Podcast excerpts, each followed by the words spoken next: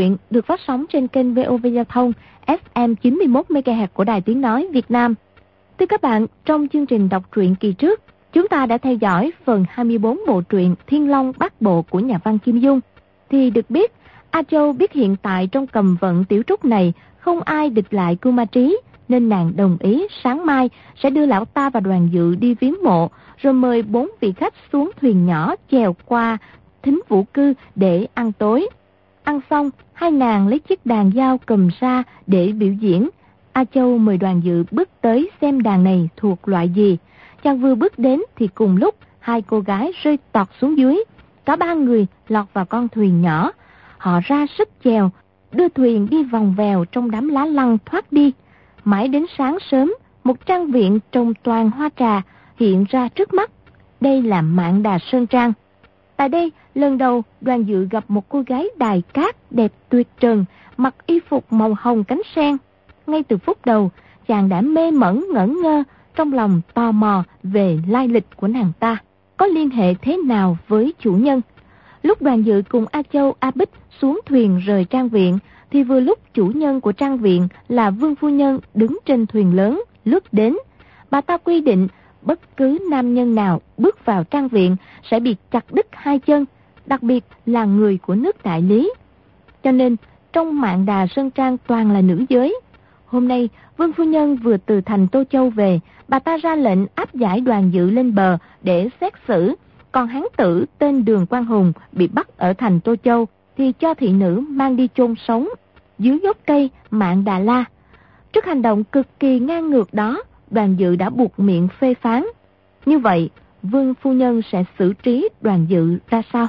Mời quý vị và các bạn đón theo dõi phần đọc truyện sau đây sẽ rõ nhé.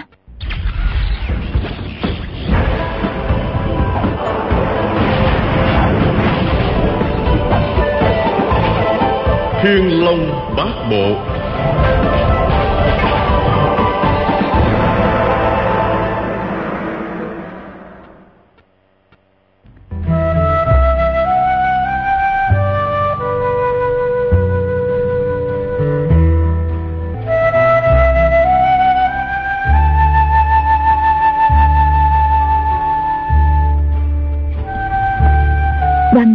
còn đang cúi đầu ngơ ngẩn, thì thấy bốn đứa nữ tỳ quay vào khoang thuyền, bưng ra bốn chậu hoa.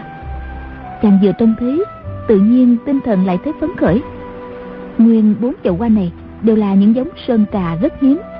Trong thiên hạ nói về sơn trà thì đại lý đứng đầu, mà phụ trấn nam dương thì phải nói là số một trong nước đại lý. Đoàn dự từ bé đã quen ngắm hoa trà. Mỗi khi nhàn rỗi, vẫn thường ngồi cùng bọn trồng hoa bàn bạc phê bình. Nên dở hay xấu tốt, chàng thuộc năm lòng chẳng cần học cũng biết. Chẳng khác nào con nhà nông, phân biệt lúa má, hay con cháu ngư ông sành sỏi các loại cá cơm. Chàng đi lang thang từ sáng, chưa thấy gốc hoa nào được gọi là giai phẩm. Không khỏi thấy bốn chữ, mạng đà sơn trang danh cao hơn thực. Bây giờ nhìn thấy bốn chậu hoa này, liền tấm tắc quả nhiên, cũng có được ít nhiều bỗng nghe dương phu nhân gọi, tiểu trà, bốn chậu mãn nguyệt này khó kiếm lắm đó. Mi phải trông nom chăm chút nha. Á thị nữ tên gọi tiểu trà đáp dạ. Đoàn dự nghe bà ta nói sai bét, liền bật ra một tiếng cười khẩy. Dương phu nhân lại tiếp, đi trên mặt hồ gió to, bốn chậu trà để luôn trong thuyền mấy ngày, thiếu ánh mặt trời chiếu vào. Mi phải đem ra phơi nắng rồi bón thêm phân cho nó tiểu trà lại dâng một tiếng. Đoàn dự không còn nhịn thêm được nữa, lớn tiếng cười ha hả. Dương phu nhân nghe tiếng cười có vẻ khác lạ, bèn hỏi mi cười gì? Đoàn dự đáp, ta buồn cười cho bà, đã chẳng biết tí gì về sơn trà, mà lại học đòi trồng trà. Những loại giai phẩm như vậy, vào tay của bà thật là có khác gì. Hồng cho chuột dọc, ngọc để ngô dày, đem đàn chụm lửa, bắt hạt nấu canh thật là uổng phí. Tiếc thay tiếc thay. Đau lòng đau lòng. Nhưng phu nhân nổi giận nói sao? Mi bảo ta không hiểu sơn trà. Dễ thường cái ngữ mi hiểu được chăng? Đột nhiên bà ta chợt nghĩ ừ gã này là con cháu họ đoàn nước đại lý không chừng gã hiểu sơn trà cũng nên. Nghĩ vậy nhưng phu nhân vẫn kinh khỉnh nói bản trang á đặt tên là Mạng Đà Sơn Trang. Trong nhà ngoài ngõ, chỗ nào cũng toàn là hoa mạng Đà La mọc tốt như rừng. Sao lại bảo là ta không biết trồng sơn trà? Đoàn dự mỉm cười. cái thứ hoa hạng bét kia, dứt đâu mà chẳng mọc, chẳng khác.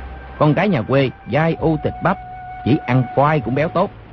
Còn bốn chậu trà này là bậc quốc sắc thiên hương. Nếu bà trồng được nó tươi tốt, thì ta quyết không phải là người họ đoàn. Dương phu nhân rất thích hoa trà, không kể tốn phí đi các nơi lùng tìm giai phẩm. Thế nhưng cứ đem về mạng đà Sơn Trang thì các thứ trà hiếm có chỉ được một năm hay dăm bảy tháng, rồi sinh bệnh mà chết. Bà ta thường cũng vì thế mà buồn phiền. Giờ thấy đoàn dự nói vậy, phu nhân không giận mà lại mừng thầm. Tiến lại hai bước hỏi, bốn chậu trà này có gì đặc biệt? Muốn trồng cho đúng cách phải làm thế nào? Đoàn dự nói, nếu bà muốn học hỏi thì phải có cái lễ phép của người muốn học. Còn bà muốn làm quay làm phước thì chặt chân cắt lưỡi ta trước rồi mới hỏi cũng chưa muộn mà. Dương phu nhân tức mình nói, mi muốn chặt chân, phỏng có khó gì? Tiểu thi đâu? Mi chặt chân trái cả trước đi. Á nữ tỳ tên gọi tiểu thi dân một tiếng rồi sách kiếm bước ra. A bích vừa la lên. À dạ thưa phu nhân, không nên chặt chân đoàn công tử vội. Công tử là người rất quật cường, thà chết chứ không chịu nói đâu thực ra viên phu nhân cũng chỉ hăm dọa chàng mà thôi. Liền giơ tay trái lên. Tiểu thi dừng bước. Ban dự cười nói. Sao bà không chặt hai chân ta để bón cho bốn khóm bạch trà này cho nó tốt? Bốn cây trà quý này không chừng sẽ ra qua lớn bằng miệng tô. Hay thiệt. Dương phu nhân vốn cũng có ý đó. Nay nghe chàng nói có vẻ mỉa mai. Không biết nói sao. Ngẫm nghĩ hồi lâu rồi bảo mi chỉ toàn là ba qua ta hỏi mi, bốn chậu bạch trà của ta quý thì quý ở chỗ nào? Nói cho ta nghe thử. Nếu mi nói nghe được á, ta sẽ theo lễ, đối đãi cũng chưa muộn. Bằng dự đáp. Dương phu nhân, bà bảo bốn chậu hoa trà này tên là mãn nguyệt xài bét. Đến như tên qua bà còn chưa rành. Làm sao dám gọi là kẻ biết chơi qua trong số này á, một chậu tên là hồng trang tố lý, một chậu tên là trảo phá mỹ nhân kiểm, tức là vuốt cào mặt mỹ nhân. Dương phu nhân lạ lùng, trảo phá mỹ nhân kiểm, tên qua gì mà kỳ vậy? Đó là cây nào? Bằng dự nói. Nè, bà muốn thỉnh giáo tại hạ thì phải nói cho lễ phép đó. Dương phu nhân bị chàng ép cho không biết phải làm sao. Nhưng nghe nói bốn chậu trà này có những cái tên đặc biệt. Trong lòng hớn hở, liền mỉm cười nói hay lắm. Tiểu thi đâu? Mi bảo nhà bếp thiết yến tại dân cẩm lâu để ta khoản đãi đoàn công tử. Tiểu thi dân dạ đi ngay. A châu, a bích nhìn nhau. Hai nàng thấy đoàn dự chẳng những không chết, lại còn được dân phu nhân tiếp đãi vào hạng thượng tân. Thật quan hỷ không để đâu cho hết. Đứa tỳ nữ áp giải đường quan hùng, bây giờ đã quay lại bẩm báo. Gã họ đường người đại lý kia đã đem chôn với gốc hoa màu đỏ, nơi hồng hà lâu rồi ạ. À. Đoàn dự trong bụng xót xa. Nhưng phu nhân dường như không mảy may động tâm Quay lại nói Xin mời đoàn công tử. Đoàn dự đáp Giảng sinh mạo muội Xin hiền chủ nhân thứ lỗi. Dương phu nhân đáp Đại hiền giá lâm Mạng đà sơn trang đến cỏ cây cũng thêm phần rạng rỡ Hai người vừa đối đáp những câu khách sáo Vừa đi rất ung dung. Khác hẳn lúc nãy Sinh mệnh đoàn công tử dường như ngàn cân treo đầu sợi tóc. Dương phu nhân đưa đoàn dự qua một chiếc cầu đá theo một con đường mòn đến trước một tòa tiểu lâu, đoàn dự nhìn thấy dưới mái hiên có một tấm biển viết ba chữ dân cẩm lâu màu xanh, theo lối chữ tiện. Dưới lầu, trước sau trái phải, chỗ nào cũng trồng toàn hoa trà. Có điều những giống trà ở đây mà ở đại lý chỉ đáng đứng vào hàng thứ ba, thứ tư trở xuống.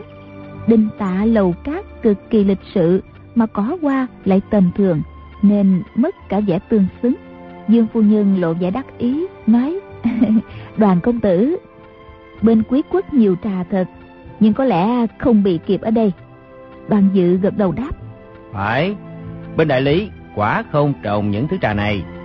Dương phu nhân lại càng tự đắc hỏi thật à? Đoàn dự nói bên nước tôi từ kẻ dân giả ngu phu tục tử cũng biết các loại hoa này phẩm chất kém cỏi trồng chẳng cao sang gì gương mặt dương phu nhân tức thời biến sắc hỏi Công tử nói sao? Hoa trà của ta ở đây là những thứ không ra gì. Thế thì công tử khinh người quá. Đoàn dự nói. Phu nhân không tin tôi, thì đó là quyền của phu nhân. Chàng vừa nói vừa chỉ một khóm hoa trà có dân ngũ sắc trước lầu, rồi nói tiếp. Tỷ như khóm trà này, phu nhân cho là quý lắm ư?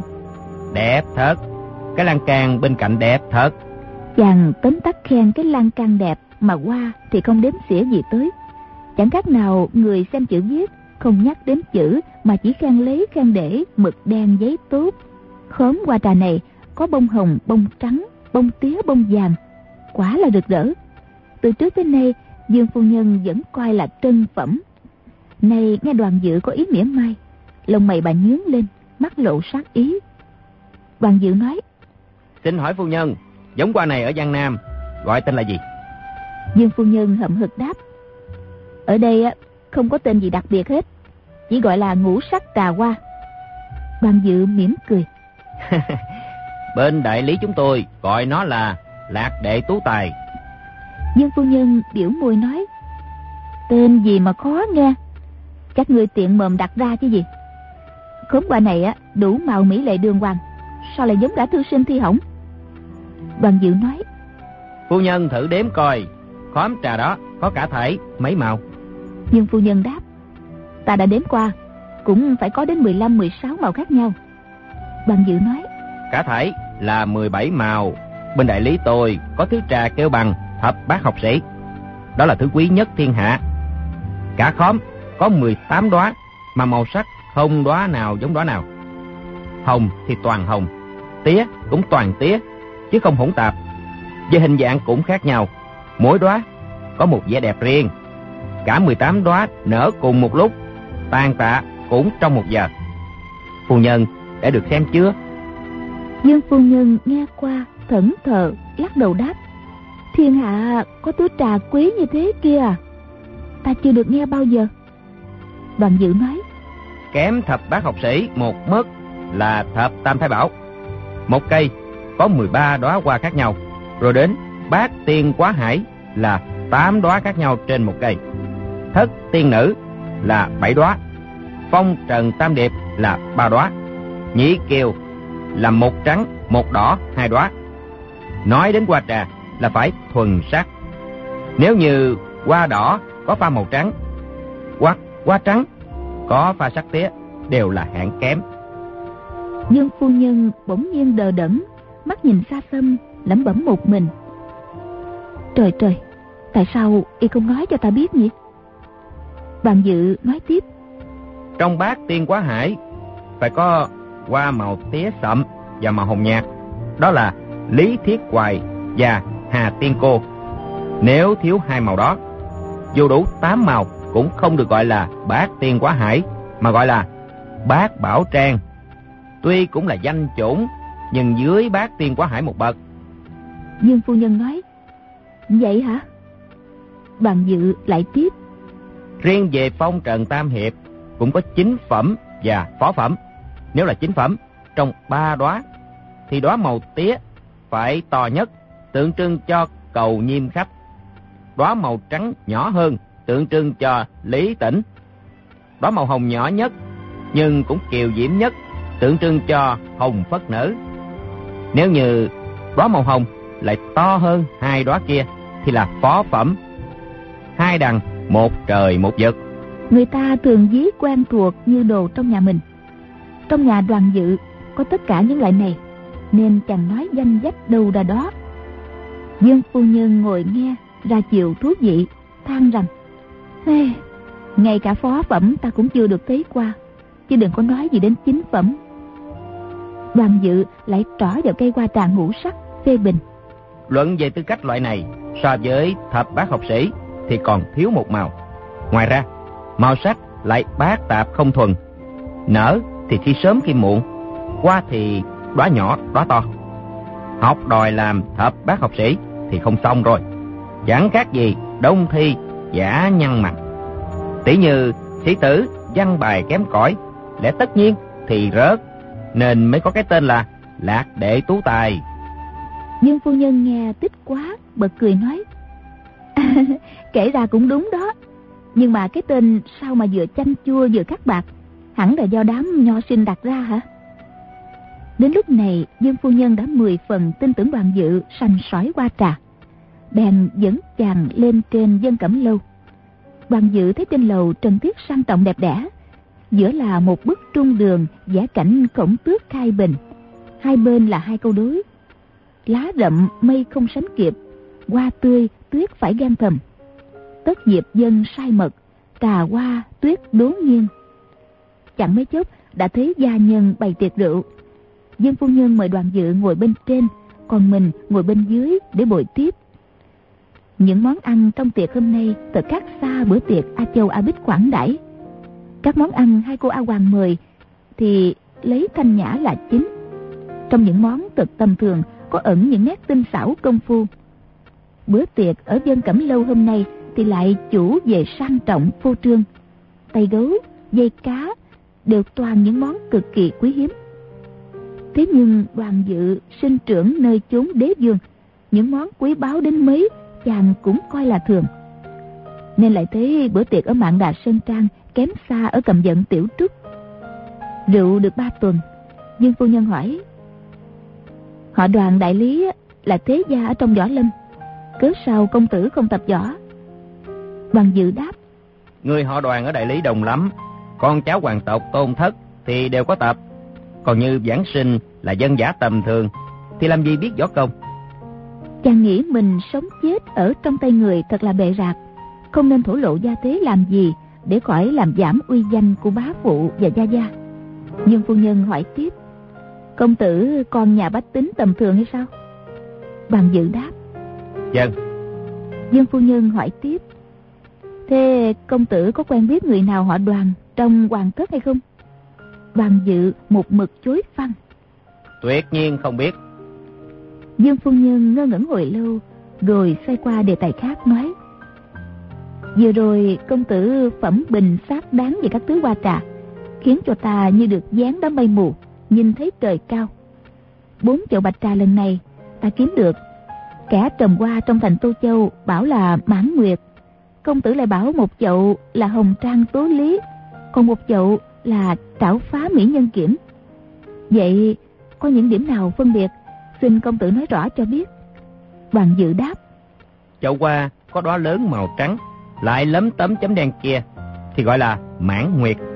Những vệt đen đó tượng trưng cho các cành quế nơi cung trăng Cây hoa cánh trắng đó Có hai đốm hình quả trám màu đen kia Tên gọi là nhãn nhi mị Tức là đôi mắt đưa tình. Dương phu nhân mừng quá Nói Cái tên hay thật. Đoàn dự nói tiếp Chậu hoa cánh trắng mà có dân hồng gọi là hồng trang tố lý. Còn cánh trắng nhưng có quần màu xanh, thêm vạch mờ mờ màu đỏ thì gọi là trảo phá mỹ nhân kiểm. Thế nhưng nếu cánh có nhiều tia đỏ thì lại không còn là trảo phá mỹ nhân kiểm nữa, mà là ỷ lan kiều. Phu nhân thử nghĩ coi, đã là mỹ nhân thì phải thuần nhã ôn nhu. Trên mặt thỉnh thoảng bị xước một đường hẳn là khi chải đầu soi gương, vô tình cào phải mặt. Hoặc giả không phải do mình, thì do chơi đùa với con anh Vũ bị vuốt chim cào trúng. Thành thử, quần màu xanh trên cánh hoa kia chính là lông chim dương phải. Còn như khắp mặt bị say sát, tỏ ra có tiền án tiền sự, cùng người gây sự đánh nhau, thì còn đâu là vẻ mỹ nhân.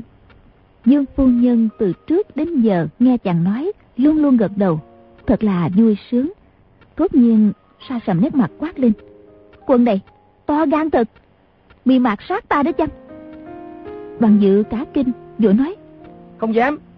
Tiểu sinh có mà phạm phu nhân ở chỗ nào đâu? Nhưng phu nhân hầm hầm nói. Người nghe ai sai khiến đến đây nói hưu nói dượng để nhục mạ ta. Ai bảo mi đàn bà học võ công là mất hết vẻ mỹ miều. Nhuần nhã ôn nhu thì đã hơn ai? Đoàn dự chân hững vội nói. Giảng sinh nói đây chỉ là Theo lẽ thông thường Thiếu gì nữ nhân giỏi võ Mà vẫn kiều diễm đoan trang. Không ngờ câu nói này Lại còn làm chối tai Dương Phu Nhân hơn. Bà hỏi dặn Ta có đoan trang hay là không? Đoàn dự đáp Đoan trang hay là không Thì phu nhân tự biết. Giảng sinh đâu dám nói càng. Đại khái những việc như bắt người ta giết vợ để cưới vợ bé. Người đoan trang không làm như vậy. Chàng nổi cơn bực tức nên mấy câu sau không kiên nể gì nữa. Dương phu nhân vỗ tay một cái. Bốn ả thị nữ vội chạy lên lầu, đứng thõng tay chờ lệnh. Dương phu nhân nói, giải cái tên này, đi tưới qua. Bọn thị nữ không lưng tuân lệnh. Phu nhân quay lại bảo đoàn dự. Người ở nước Đại Lý, lại là họ đoàn, hai lần đáng chết. Nhưng mà ta hãy tạm để tội chết lại, phạt người chăm bón cho hoa trà trong trăng. Nhất là bốn cái chậu bạch trà mới lấy về, lại càng phải trông nom cẩn thận. Ta bảo cho ngươi biết trước, bốn khóm đó mà ngươi để chết một khóm sẽ bị chặt một tay, chết hai khóm sẽ bị chặt hai tay, chết hết bốn khóm thì chân tay ngươi cụt hết. Đoàn dự hỏi lại. Thế cả bốn khóm đều sống thì sao? Dương phu nhân đáp, nếu mà bốn khóm trồng được tươi tốt, thì ngươi phải kiếm những giai phẩm như là thập bát học sĩ, thập tam thái bảo, bát tiên quá hải, thất tiên nữ, phong trần tam hiệp, nhị kiều, trồng mỗi thứ mấy cây. Không xong, ta móc mắt ngươi ra. Đoàn dự lớn tiếng cãi. Những danh chủng đó, ngay ở đại lý đã khó kiếm rồi, ở Giang Nam, dễ gì mà có. Nếu mỗi loại trồng được tới vài ba cây, thì còn gì là quý hiếm. Thôi, bà giết quách ta đi còn hơn. Hôm nay chặt tay, ngày mai móc mắt, ta chịu sao nổi. Dương phu nhân quát mắng. Cái tên này gớm thật. Trước mặt ta mà dám buông lời càng rỡ hả? Chúng bay, lôi cổ nó đi. Bốn ả thị nữ liền xông tới, hai ả nắm hai tay, một ả kéo đằng trước, một ả để đằng sau. Năm người co kéo nhau xuống lầu. Bốn đứa tơ gái đó đều biết võ công, đoàn dự không thể kháng cự lại được. Trong bụng chỉ biết kêu thầm. Ngước ngạo thiệt, ngước ngạo thiệt. Bốn đứa tỳ nữ vừa kéo vừa đẩy đưa chàng đến một giường qua. Một ả đưa cho chàng cái xẻng xới đất, một ả lấy cho chàng cái bình tưới, rồi bảo Ngươi đó, đã nghe rõ lời phu nhân dặn bảo rồi. Thôi chịu khó ở đây trồng cây tưới qua để bảo toàn sinh mạng đi. Bằng như ngang bướng cãi lệnh lại phu nhân hả? Bọn ta lập tức đem đi chôn sống. Xem ngươi làm được trò gì. Một ả nữa nói. Ngươi chỉ được ở đây trồng tỉa sơn trà, không được đi lung tung trong trang diện. Nếu ngươi vào chỗ cấm địa là tự tìm cái chết. Chẳng ai cứu được đâu. Bốn ả thị nữ dặn dò cẩn thận rồi mới bỏ đi. bằng dự đứng từ người ra, thật là khóc dở, miếu dở tại nước đại lý, chàng ở vào địa vị thế tử, phụ thân chàng là trấn nam dương một ngày kia sẽ lên kế vị bảo định đế, thì chàng nghiễm nhiên trở thành hoàng thái tử có ngờ đâu bị bắt đem xuống giang nam, người định đốt định giết kẻ đòi chặt chân móc mắt, rồi bây giờ lại bị bắt ép trồng cây tưới hoa. Tuy nhiên, tính tình chàng vốn bình dị hiền hòa. Lúc ở đại lý, tại hoàng cung cũng như ở dương phủ, vẫn thường hay ra xem bọn thợ trồng hoa cắt tỉa lá cành, cuốc đất, bón phân, cười cười nói nói. Mặc dầu trong bụng một kẻ con vua cháu chúa vẫn chỉ coi họ như kẻ ăn người ở vị trí thấp kém, cũng may trời sinh chàng sảng khoái vui vẻ gặp phải nghịch cảnh trớ trêu cũng chỉ âu sầu một lúc rồi lại cao hứng như thường trong bụng nghĩ thầm lúc ta vào thạch động núi vô lượng đã từng bái thần tiên tỷ tỷ làm thầy. Này Dương Phu Nhân tướng mạo giống thần tiên tỷ tỷ, bớt quá, nhiều tuổi hơn mà thôi. Ta coi bà ấy, cũng như sư bá, thì có gì mà không được. Sư trưởng đã ra mệnh lệnh, đạo làm đệ tử phải xuất lực vì thầy, phỏng có chi là quá đáng. Huống chi, chăm bón hoa cỏ vốn là việc thanh nhã của kẻ văn nhân, trò với bọn học võ múa đao động kiếm còn cao nhã hơn nhiều. Còn như so sánh với việc bị cưu ma trí đem đến trước mồ của mộ dung tiên sinh thiêu sống, thì thế này sướng gấp ngàn vạn lần. Chỉ đáng tiếc một điều là các loại hoa trà kém cỏi này mà phải đến dương tử nước đại lý tự tay trồng tỉa, kể cũng hơi phí. Không khỏi đại tài tiểu dụng, giết gà, dùng dao mổ trâu.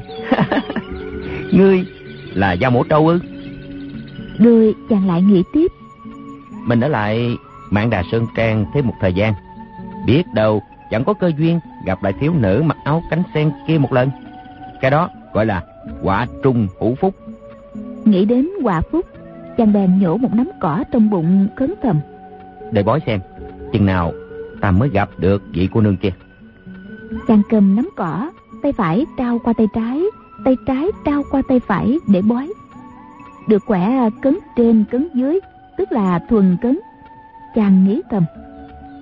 Cấn kỳ bối, bất hoặc kỳ thân, hành kỳ đình, bất kiến kỳ nhân, vô cửu.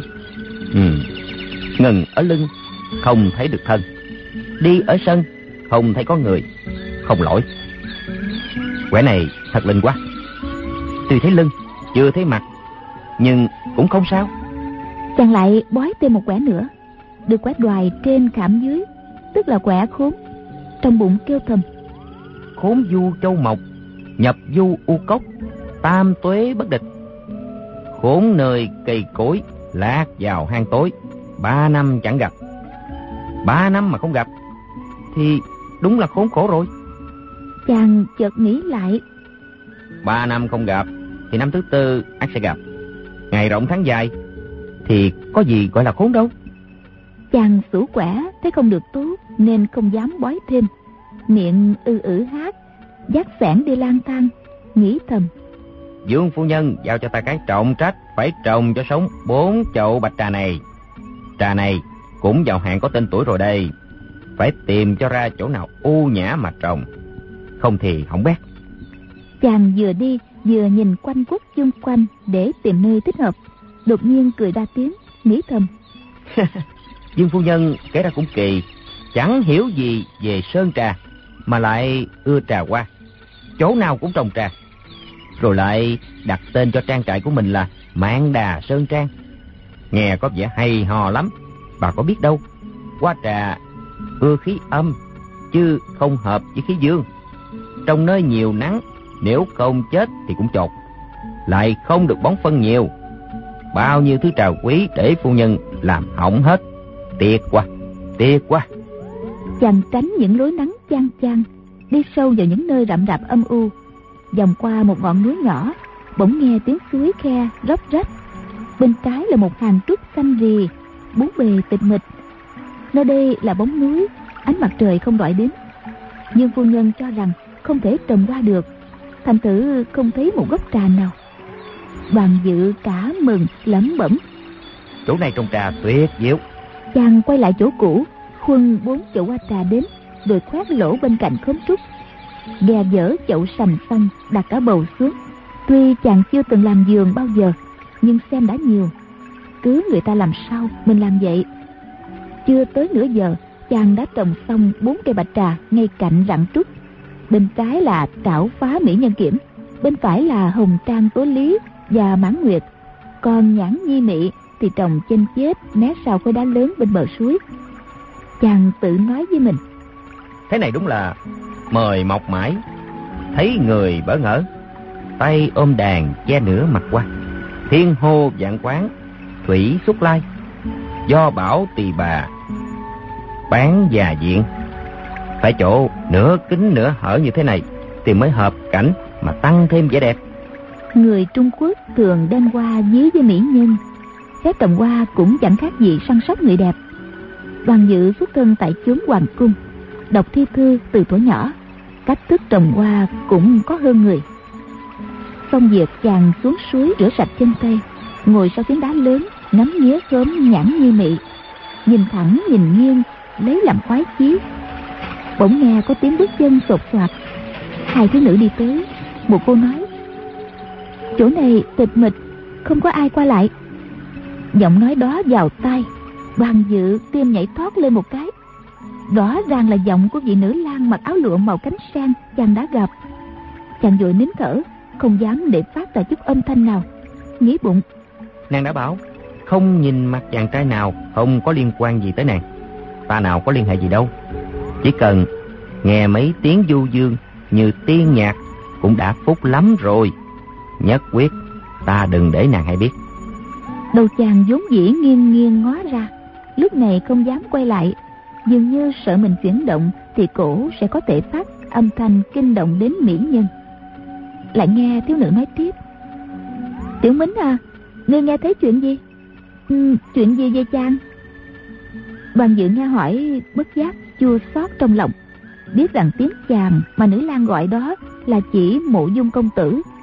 Chắc là mộ dung phục mà dương phu nhân nói tới. Giọng nữ lang dặn hỏi thị tỳ, nghe đầy vẻ thiết tha, mong nhớ. Đoàn dự không khỏi vừa ngưỡng mộ, lại vừa tự thương thân. Chỉ thấy tiểu mính ấp úng hồi lâu, dường như sợ không dám nói thẳng. Nữ lang dục, người cứ nói cho ta nghe đi, ta không quên lòng tốt của ngươi đâu tiểu mính ngần ngừ đáp, tiểu tỳ tiểu tỳ sợ? Chỉ sợ phu nhân trách phạt? Nữ lang tức mình nói, ngươi, đúng là ngốc nghếch. Ngươi cứ nói cho ta hay, ta không kể với phu nhân đâu. Tiểu mính nói, nếu như phu nhân hỏi tiểu thư thì sao? Thiếu nữ đáp, dĩ nhiên là ta sẽ không nói.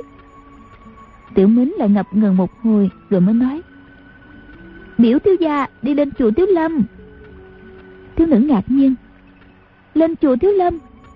Thế sao a châu a bích hai đứa kia lại nói chàng đến cái bang ở lạc dương? Bằng dự nghĩ thầm. Sao lại biểu thiếu gia nhỉ?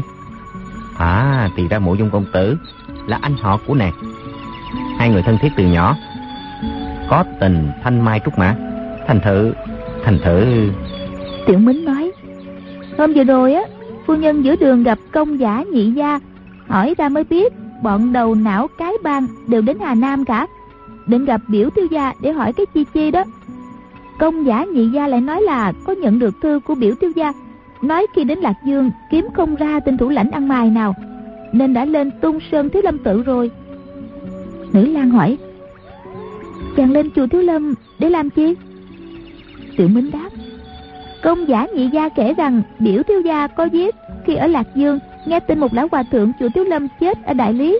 Họ lại đổ quan cho cô tô mộ dung giết biểu thiếu gia giận lắm, chùa thiếu lâm lại không xa lạc dương bao nhiêu, nên tiện đường đi lên trình bày với các hòa thượng trong chùa cho tỏ tường mọi việc. Cô gái lại nói, nếu như nói không tỏ tường, thì không lẽ động thủ hay là sao? Phu nhân đã được tin như vậy, sao lại quay về, không đi giúp biểu thiếu gia một tay? Tiểu minh nói, cái đó cái đó tiện tì cũng không hiểu. Dường như phu nhân không ưa biểu thiếu gia. Thiếu nữ hậm hực nói ừ, ưa hay là không ưa thì thiếu gia cũng là người ở trong nhà. Để nhà mộ dung mất mặt với người ngoài thì nhà họ dương này lại dễ dàng lắm hay là sao? Tiểu mính không dám tiếp lời. Thiếu nữ đi qua đi lại bên rặng trước. Bỗng thấy ba khóm bạch trà đoàn dự mới trồng, mảnh chậu đập ra còn bỏ đó. Thất thành kêu lên một tiếng hỏi ai trồng trà ở đây thế này? Đoàn dự không còn cách nào tránh mặt. Từ sau tảng đá bước ra xá dài sát đất nói tiểu sinh dân mệnh phu nhân đang trồng trà tại đây. Không ngờ lại gặp tiểu thư. Chàng tuy cung kính xá dài nhưng mắt vẫn nhìn lên. Sợ rằng tiểu thư sẽ buông một câu ta không thích gặp đàn ông lạ. Rồi quay mình đi mất. Lỡ mất cơ hội thấy mặt của nàng. Ban dự vừa nhìn thấy mặt nữ bỗng tay ù mắt qua. Hai đầu gối nhũng ra không tự chủ được quỳ mọp xuống đất. Nếu không cố gượng thì đến cái đầu cũng đập xuống đất mà lại. Miệng chàng lắp bắp. Thần thần tiên tỷ tỷ ta ta nhớ tỷ tỷ kể sao cho xiết. Đệ tử đoàn dự bái kiến sư phụ. Nguyên tướng mạo nữ lang này giống hệt pho tượng ngọc trong thạch động bên nước đại lý. Dương phu nhân cũng đã giống pho tượng này nhưng cao tuổi hơn lại không đẹp bằng. Còn nữ lang, có khác là chỉ ở bộ áo mặt ngoài mà thôi. Từ mặt mũi, tai mắt mồm miệng, cho chí tầm dốc chân tay, cùng với màu da, không chỗ nào không giống. Thực là pho tượng ngọc tái sinh. Đoàn dự như người đang lọt vào cõi mộng, chàng đã trải không biết bao nhiêu nghìn dạng lần tưởng nhớ người ngọc. Lúc này thấy ngay trước mắt, không còn biết mình đang ở trần gian hay thượng giới nữ lang thấy cử động cùng cách xưng hô của đoàn dự cho là chàng mắc bệnh điên cuồng, kêu lên một tiếng, lùi lại hai bước sợ hãi nói, ngươi ngươi! Đoàn dự đứng thẳng lên, mắt như dán chặt vào cô gái, lúc này càng nhìn rõ hơn. Bây giờ chàng mới biết tiêu nữ so với pho tượng ngọc cũng có đôi phần khác biệt. Pho tượng diễm lệ theo kiểu thu hồn nhiếp phách người ta, còn cô gái trước mặt đây có vẻ đoan trang xen lẫn nét thơ ngây chàng bèn nói từ ngày được bái kiến thần tiên tỷ tỷ trong thạch động Tiểu sinh đã mừng cho mình phúc duyên rất là lớn. Ngờ đâu hôm nay lại được tận mắt chiêm ngưỡng dung nhan. Thế gian quả có tiên thật, không phải là chuyện quan đường. Thiếu nữ quay sang nói với Tiểu Mính. Gã này nói cái gì vậy? Gã là ai vậy? Tiểu Minh đáp. Gã là một anh đồ gàng đến với A Châu A Bích. Gã nói nhăn nói cuội thế nào mà phu nhân tin gã là biết trồng qua trà mới nực cười chứ. Nữ lang quay ra hỏi đoàn dự. Anh đồ gàng kia, hồi nãy bọn ta nói chuyện với nhau, ngươi có nghe thấy không? Đoàn dự cười đáp. Tiểu sinh họ đoàn, tên dự, người đại lý. Không phải là đồ gàng đâu. Thần tiên tỷ tỷ và tiểu mính tỷ tỷ đây nói chuyện. Vô tình tiểu sinh đã nghe rõ cả rồi. Thế nhưng hai vị cứ yên tâm. Tiểu sinh nhất định không tiết lộ một câu nửa chữ. Bảo đảm không để tiểu mính tỷ tỷ bị phu nhân trách phạt đâu. Nữ lang xa sầm nét mặt hỏi. Ngươi xưng hô tỷ tỷ muội muội lăng nhăng như vậy, còn cái là không phải đồ gàng. Ngươi đã gặp ta bao giờ chứ? Bằng dự hỏi lại. Nếu như tiểu sinh không gọi là thần tiên tỷ tỷ, thì gọi thế nào cho phải? Nữ lang đáp. Ta họ Dương, ngươi cứ gọi ta bằng Dương cô nương là được rồi. Bằng dự lắc đầu quầy quậy nói. Không được, không được. Khắp thiên hạ, kể có hàng ngàn hàng vạn cô nương họ Dương, bất thần tiên, mà cũng chỉ gọi bằng Dương cô nương, nhưng người thường là như thế nào được? Thế thì phải gọi là gì nhỉ? Thật khó quá. Gọi vắn tắt là Dương tiên tử chăng? Xem ra có vẻ quê mùa quá. Hay là mạng đại công chúa, đại tống, đại lý, liêu quốc, thổ phồn, tây hạ. Nước nào chẳng có công chúa, nhưng bị giết cô nương thế nào được? Nữ lang nghe đoàn dự nói tràn gian đại hải, càng nghe càng thấy gàn dở. Có điều nghe người ta thần hồn điên đảo ca tụng sắc đẹp của mình, thì ai mà không thấy sung sướng. Nàng mỉm cười nói, Ngươi cũng còn may là chưa bị mẫu thân ta chặt chân. Đoàn dự đáp, Thần tiên tỷ tỷ cùng lệnh đường phu nhân tướng mạo giống nhau, nhưng tính tình thực khác nhau xa. Phu nhân động một tí là giết người. Có điều không xứng với dáng dấp thần tiên. Nữ lang nhướng mày ngắt lời. Thôi đi, ngươi tiếp tục trồng qua đi. Đừng có đứng đây bẻ mép nữa. Bọn ta có gì phải bàn. Lối nói của nàng quả xem đoàn dự như một tên thợ trồng hoa không hơn không kém. Đoàn dự vẫn chẳng chịu thôi, chỉ mong được nghe nàng nói câu nào hay câu ấy, nhìn phút nào hay phút ấy. Chàng nghĩ bụng, Muốn cho nàng bắt chuyện thì không gì bằng việc đề cập đến mộ dung công tử. Bụng dạ nàng đã ngã vào gã. Ngoài ra không thiết gì hết. chàng bèn nói, Thiếu lâm tự là thái sơn bắt đầu trong võ lâm. Trong chùa cao tăng hảo thủ không một ngàn thì cũng tám trăm. Phần lớn đều tinh thông 72 tuyệt kỹ. Lần này quyền bi đại sư của phái thiếu lâm bị người ta hạ độc thủ giết chết ở chùa thân giới châu lục lương nước đại lý. Các hòa thượng cho rằng do tay cô tô mộ dung mộ dung công tử cô thân vào nơi hiểm địa. Thật là đáng lo ngại. Quả nhiên nữ lang giật mình. Đoàn dự không dám nhìn thẳng vào mặt nàng, trong bụng nghĩ thầm. nàng vì cái tên tiểu tử mộ dung phục mà phải băn khoăn trong dạ. Nếu như nhìn vào mặt nàng không chừng là ghen tức đến chảy nước mắt mất tà áo màu cánh sen của nàng hơi lay động. Rồi giọng nói thánh thót như tiếng tiêu lại hỏi, tại sao các hòa thượng chùa thiếu lâm lại đổ quan cho cô tô mộ dung? Ngươi có biết không? Ngươi ngươi cho ta biết. Bằng dự nghe nàng nhỏ nhẹ cầu khẩn, cầm lòng không đậu, muốn đem hết những điều mình hay biết nói cho nàng nghe. Xong, chàng nghĩ lại, mình biết, chẳng có bao nhiêu. Quy bí đại sư bị trốn phải di đà chữ mà chết ai ai cũng bảo đó là thuật gậy ông đập lưng ông. Trong thiên hạ, chỉ có họ mộ dung ở cô tô là sở trường. Bao nhiêu tình tiết đó, chỉ vài câu là hết. Nàng nghe xong rồi lại dục mình đi trồng trà. Kiếm được đề tài khác nói chuyện với nàng, thật không phải là dễ. Chỉ bằng mình phải tìm cách kéo dài câu chuyện. Mỗi ngày cho ra một mẫu, để ngay ngay nàng phải đến tìm mình hỏi chuyện.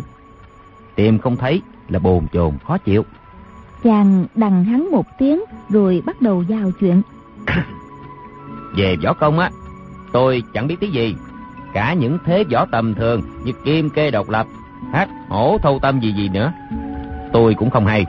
Nhưng trong nhà, tôi có anh bạn họ Chu, tên gọi Chu Đan Thần, ngoại hiệu là Bút Nghiễn Sinh.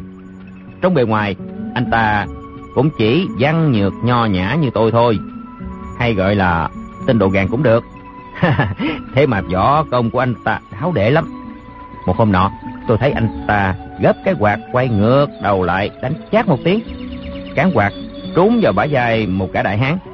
Gã này co rúm ngay lại, chẳng khác gì một đống đất lù lù, không sao nhúc nhích được.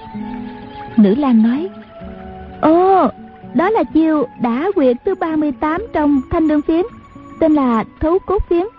Đảo ngược cánh quạt, đánh xéo vào Nguyệt kiên kinh. Vậy thì vị chu tiên sinh đó thuộc bàn chi của phái côn lôn, đệ tử tam nhân quan. Võ công phái này dùng phán quan bút còn lợi hại hơn dùng quạt. Người nói vào chuyện chính đi, đừng có nói chuyện võ công với ta nữa. Giả tỷ mà chu đăng thần được nghe nàng nói, tất phải phục sát đất. Thiếu nữ không những nói được tên thủ pháp y dùng, lại cả sư thừa lai lịch, võ học gia số cũng kể đâu ra đó. Nếu một nhà võ học danh gia như bá phụ đoàn dự là đoàn chính minh hay phụ thân là đoàn chính thuần, chẳng hạn nghe thấy cũng phải giật mình mà tự hỏi. Cô nương nhỏ tuổi thế này mà sao kiến thức về võ học đã quyền bác đến vậy? Thế nhưng đoàn dự chẳng biết tí võ công nào. Mấy lời cô gái kia thuận miệng nói ra chỉ thoáng qua tai mà thôi. Chàng cũng không cần biết cô gái nói đúng hay sai. Chỉ dán mắt vào đôi mày tha thước cùng đôi môi đỏ thắm của nàng, chứ không để ý gì đến võ nghệ. Nữ lang hỏi, Vị chu tiên sinh đó là người thế nào? Đoàn dự chỉ vào một phiến đá bên cạnh bụi trúc, nói, Chuyện dài lắm, xin tiểu thư dời gót ngọc, ngồi xuống kia đi, để tiểu sinh từ từ nói rõ. Nữ lang nói, Ngươi á, cứ ba qua chích chòe hoài à, nói mau đi cho xong, ta chẳng có hơi đâu mà ngồi nghe ngươi mãi. Đoàn dự đáp, Hôm nay tiểu thư không rảnh, thì sáng mai lại đây tìm tôi cũng được. Còn như ngày mai cũng bận, để vài ngày nữa cũng không sao. Miễn là phu nhân chưa cắt lưỡi tôi. Tiểu thư hỏi đâu, tôi xin nói đó. Nói hết, không sót mảy may. Nữ lang khẽ dậm chân một cái, quay đầu đi không nhìn đến chàng nữa. Hỏi tiểu mính, phu nhân có nói gì nữa không? Tiểu mính đáp, phu nhân nói, tên ngỗ nghịch kia càng lúc càng loạn à. Đã gây thù chuốc quán với cái bang, lại đối đầu với cả chùa tiểu Lâm. Chỉ sợ rồi đây cô Tô Mộ Dung nhà ngươi chết không có đất mà chôn. Nữ lang vội nói, mẹ của ta biết rõ biểu thiếu gia đang rơi vào cảnh ngộ hung hiểm. Sao lại làm lơ không hỏi tới là sao? Tiểu Minh đáp, dạ phải. Tiểu thư, chỉ sợ phu nhân cho kiếm, tiểu tỳ xin cứu thôi. Chuyện mới rồi, xin tiểu thư chớ có nói với ai, thì tỳ tử mới còn được hầu hạ tiểu thư vài năm nữa. Nữ lang nói, ngươi cứ yên tâm đừng lo, chẳng lẽ ta lại hại ngươi hay sao? Tiểu Mính cáo biệt ra đi, trên mặt lộ vẻ khiếp sợ. Đoàn dự nghĩ thầm, Dương phu nhân giết người như ngoét, nên ai ai cũng kinh hãi. nữ lang từ từ bước lại phiến đá, nhẹ nhàng ngồi xuống. Nàng không mời đoàn dự, mà chàng cũng không dám mạo muội đến gần. Chàng đứng nhìn, thấy gần chỗ nàng ngồi có một khóm bạch trà, còn hai khóm nữa xa hơn một chút. Người đẹp ngồi gần danh hoa, phong cảnh lại càng tuyệt mỹ. Đoàn dự thở dài một tiếng rồi đọc. Hmm. Danh hoa khuynh quốc, lưỡng tương quan. Không được, không được rồi. Năm xưa, Lý Thái Bạch lấy qua mẫu đơn để so sánh với sắc đẹp của Dương Quý Phi. Nếu như ông ta có diễm phúc được gặp tiểu thư, thì mới biết rằng hoa kia tuy có rực rỡ, nhưng làm sao biết giận hơn, biết nũng nịu, biết cười đùa, biết ưu tư. Thật không thể nào bị kịp. Thiếu nữ buồn bã nói. Ngươi không ngớt khen ta đẹp, chẳng biết có thật không? Đoàn dự sửng sốt la lên. Trời ơi, ai không thấy vẻ đẹp của tử đô đã là người không có mắt. Đó mới là một chàng trai mà người ta còn bình phẩm như vậy. Huống chi, người diễm lệ tuyệt trần như tiểu thư. Chắc là tiểu thư nghe nhiều người ca tụng quá rồi nên chán ngấy có phải không? Nữ lang từ từ lắc đầu, khóe mắt hơi lộ vẻ bâng khuâng, nói. Trước nay ta chưa thấy ai nói ta đẹp hay không. Ở mạn đà sơn trang này, trừ mẫu thân của ta, còn toàn kẻ hầu người hạ. Bọn chúng chỉ biết ta là tiểu thư của chúng. Còn ai dám nói đến ta đẹp hay xấu? Bằng dự hỏi lại. Thế Còn người ngoài Cũng không ai nói gì sao Nữ lang hỏi Ngươi bảo người ngoài nào Đoàn dự đáp ừ. Thế khi tiểu thư ra ngoài Người ta thấy tiểu thư đẹp Như tiền dáng trần. Chẳng lẽ họ cũng im mồm hay sao? Nữ lang nói Ta chưa từng ra khỏi nhà. Mà ra ngoài làm gì? Mẹ ta không cho ra ngoài. Ta chỉ sang Hoàng Thi Thủy Cát bên nhà cửu mẫu đọc sách mà thôi. Chẳng gặp ai là người ngoài cả. Bất quá chỉ có vài người bạn của biểu ca Như là Đặng Đại Ca nè Công Giả Nhị Ca Bao Tam Ca, Phong Tứ Ca. Nhưng mà họ... họ đâu có gàn dở như anh đâu. Nàng nói tới đó bất giác mỉm cười. Đoàn dự hỏi Ừ, không lẽ mộ dung công tử y y cũng chẳng bàn đến vẻ đẹp của tiểu thư ư? Nữ lang từ từ cúi đầu xuống rồi một tiếng nấc rất êm nhẹ như tiếng đàn sắt thoảng lọt vào tai chàng.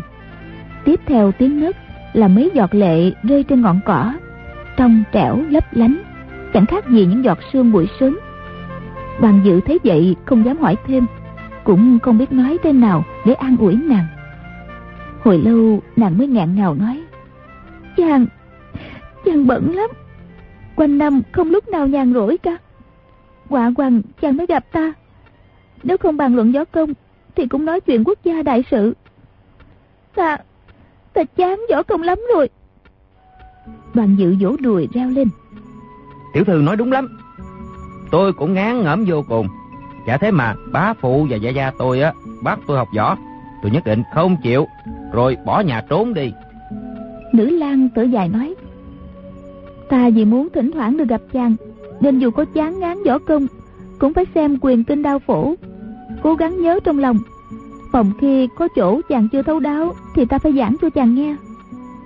Thế nhưng, chính ta thì lại không học làm thân con gái mà múa đao đánh gậy xem ra bất nhã lắm.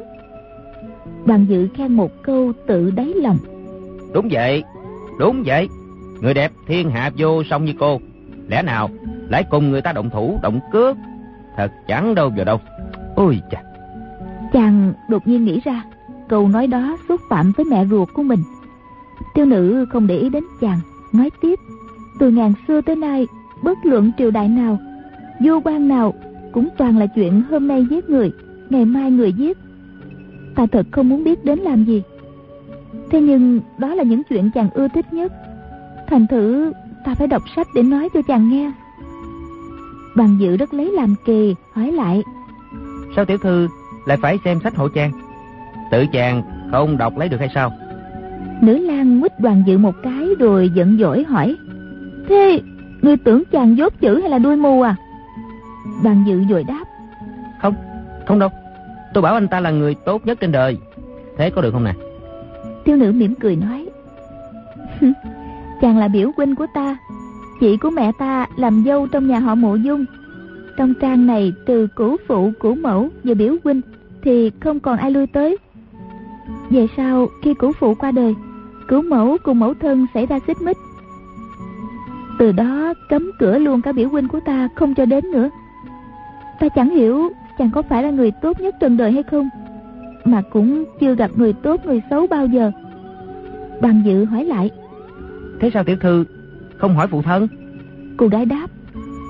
Phụ thân ta mất sớm. Từ lúc ta chưa ra đời ta ta không biết cả mặt của phụ thân. Bằng dự ồ lên một tiếng.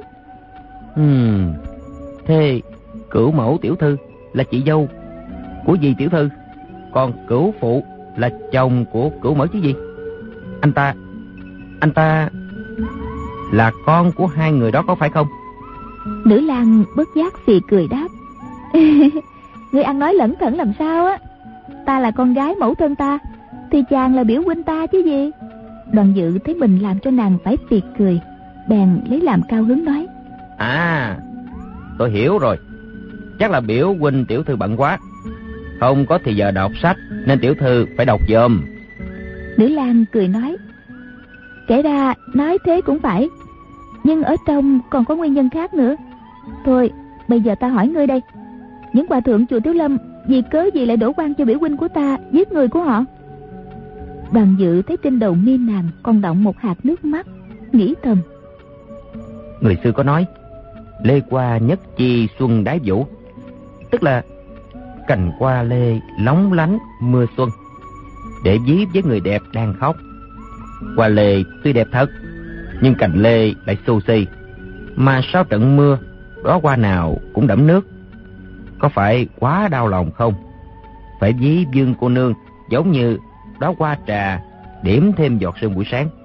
Thế mới thật là đẹp. Nữ lang chờ hồi lâu thấy đoàn dự không đáp bèn lay bàn tay chàng một cái nói nè ngươi nghĩ gì vậy? Đoàn dự giật nảy mình la lên. Ơ chà. Nữ lang cũng giật mình hỏi hả? Sao vậy? Đoàn dự đỏ bừng mặt đáp tiểu thư đưa ngón tay chỉ lên lưng bàn tay tôi. Tôi lại tưởng tiểu thư điểm huyệt. Nữ lang không biết là đoàn dự nói đùa dương tròn đôi mắt nhìn chàng nói ở trên lưng bàn tay làm gì có quyệt đạo dịch môn trung chữ, dương trì. Ba quyệt đều ở cườm tay. Hai quyệt ừ, tiền khoát, dưỡng lão ở gần cổ tay. Lại càng xa hơn nữa. Nàng vừa nói, vừa đưa tay mình ra chỉ cho chàng xem. Đoàn dự thấy ngón trỏ bên tay trái nàng tròn chỉnh như ngó hành. Điểm trên mu bàn tay trắng nõn. Bất giác, cảm thấy cổ họng khô ráo, đầu óc quay cuồng, ấp úng hỏi. Cô cô nương tên họ là gì? Thiếu nữ mỉm cười đáp. Ngươi quả là lạ lùng. Được rồi, ta cho ngươi biết tên cũng chẳng hại gì. Nếu ta không nói, a châu, a bích, hai đứa a đầu kia cũng nói mà. Đoạn nàng lấy ngón tay dạch lên lưng bàn tay mình ba chữ, dương ngữ yên. Đoàn dự kêu lên. Hay thiệt hay thiệt. Ngữ tiếu yên nhiên, hòa ái khả thân. Nói cười duyên dáng hòa nhã dễ thương. Chàng nghĩ thầm. Mình phải nói chặn trước chứ nếu như nàng giống tính mẹ đang nói cười vui vẻ tự nhiên nổi nóng bắt mình đi trồng hoa thì tên với người chẳng ăn khớp nhau tí nào. Dương ngữ yên mỉm cười. cười tên thì ai mà chẳng hay. Trong sử sách có biết bao nhiêu người đại gian đại ác tên lại cực hay cực đẹp. Tỷ như tào tháo mà chẳng có tiết tháo chút nào chu toàn trung lại là một gã đại bất trung. Nhưng ngươi tên là đoàn dự thì danh dự ngươi có lẫy lừng không? Hay lại chỉ là kẻ cô danh? Đoàn dự nói xen vào. Điếu dự. Cô danh điếu dự có nghĩa là cố tìm tiếng tâm bằng cách không chính đáng. Hai người cùng cười khanh khách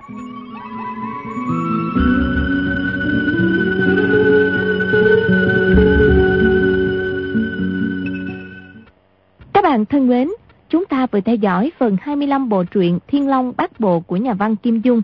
Mời quý vị và các bạn đón theo dõi phần đọc truyện tiếp theo cũng được phát sóng trên kênh VOV Giao thông FM 91 MHz của Đài Tiếng nói Việt Nam. Hãy gửi những ý kiến của quý vị và các bạn vào địa chỉ email quen thuộc đọc truyện vovavonggmail.com. Còn bây giờ thì nhóm thực hiện chương trình xin phép nói lời chào tạm biệt. Chúc quý vị và các bạn một đêm ngon giấc.